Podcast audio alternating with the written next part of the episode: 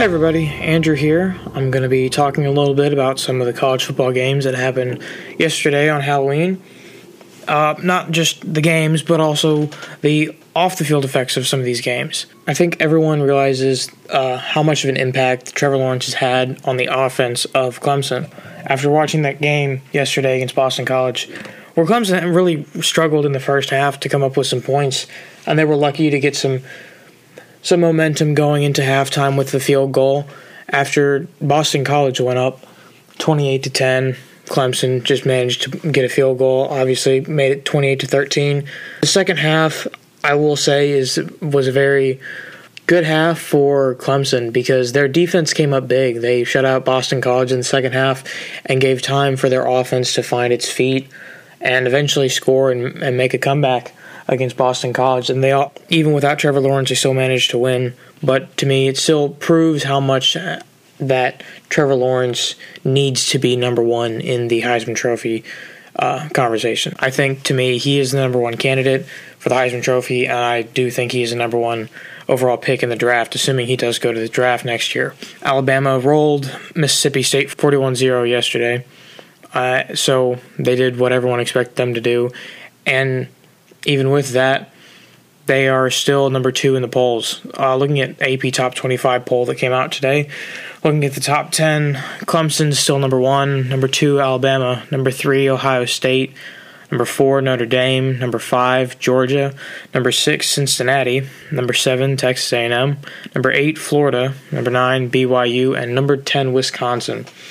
Uh, some things that I see there, obviously, still Clemson is number one over Alabama although they're still number one, the gap has closed significantly. Overall points in voting, they're only two points ahead of Alabama. So if the game is close next week against Notre Dame, or if Clemson does lose, obviously we'll see if Notre Dame takes a top spot and leapfrogs over Ohio State and Alabama, or if Alabama will then just slide up into the top spot of, of the polls. Also, Ohio State still number three after an impressive performance against Penn State uh, at Penn State last night. I think the biggest thing for me watching that game was that Ohio State had a lot of questions answered on their defense. Defense against Nebraska in their first game this season. They had some kinks to work out, so they struggled a little bit. And in the first half against Penn State, they came up huge. They only allowed six points. One of those field goals being right as time expired. Didn't uh, give up a touchdown. But then in the second half, Penn State finally found its offense again, and the Ohio State's defense, I think, went back to what it's been doing.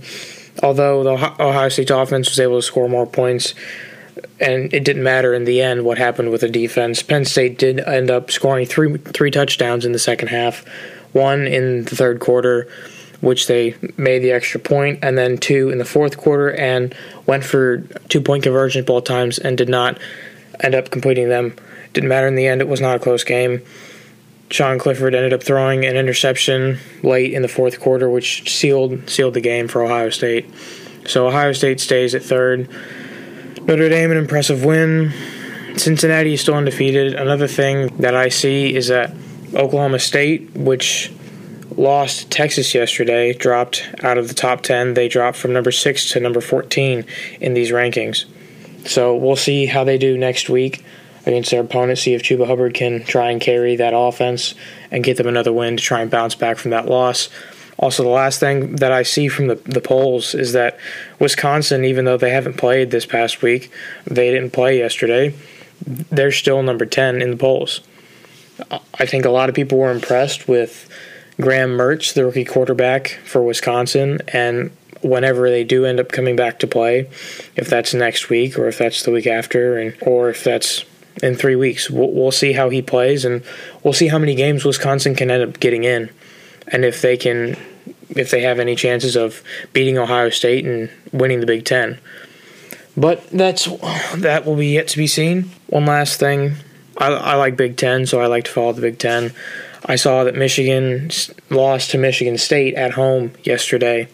This is actually very big for their for Michigan's head coach Jim Harbaugh because with this loss, Michigan is now one and six at home against their rivals, who are Michigan State and Ohio State. So we we have yet to see if Michigan can win these games consistently at home, and we will see if Michigan can end up winning and at the end of the season if Jim Harbaugh will still be the head coach.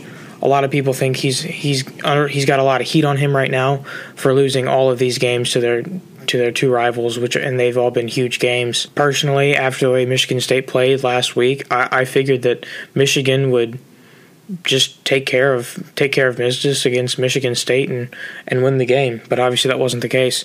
So we'll, we'll see what, what happens with Jim Harbaugh as the weeks play out, and, and with Michigan to see if they can get back get back on track and get to where they need to be uh, with their offense and their defense. Well, that's all for today. I will be on hopefully soon with some other sports topics to talk about. Thank you very much. See you next time.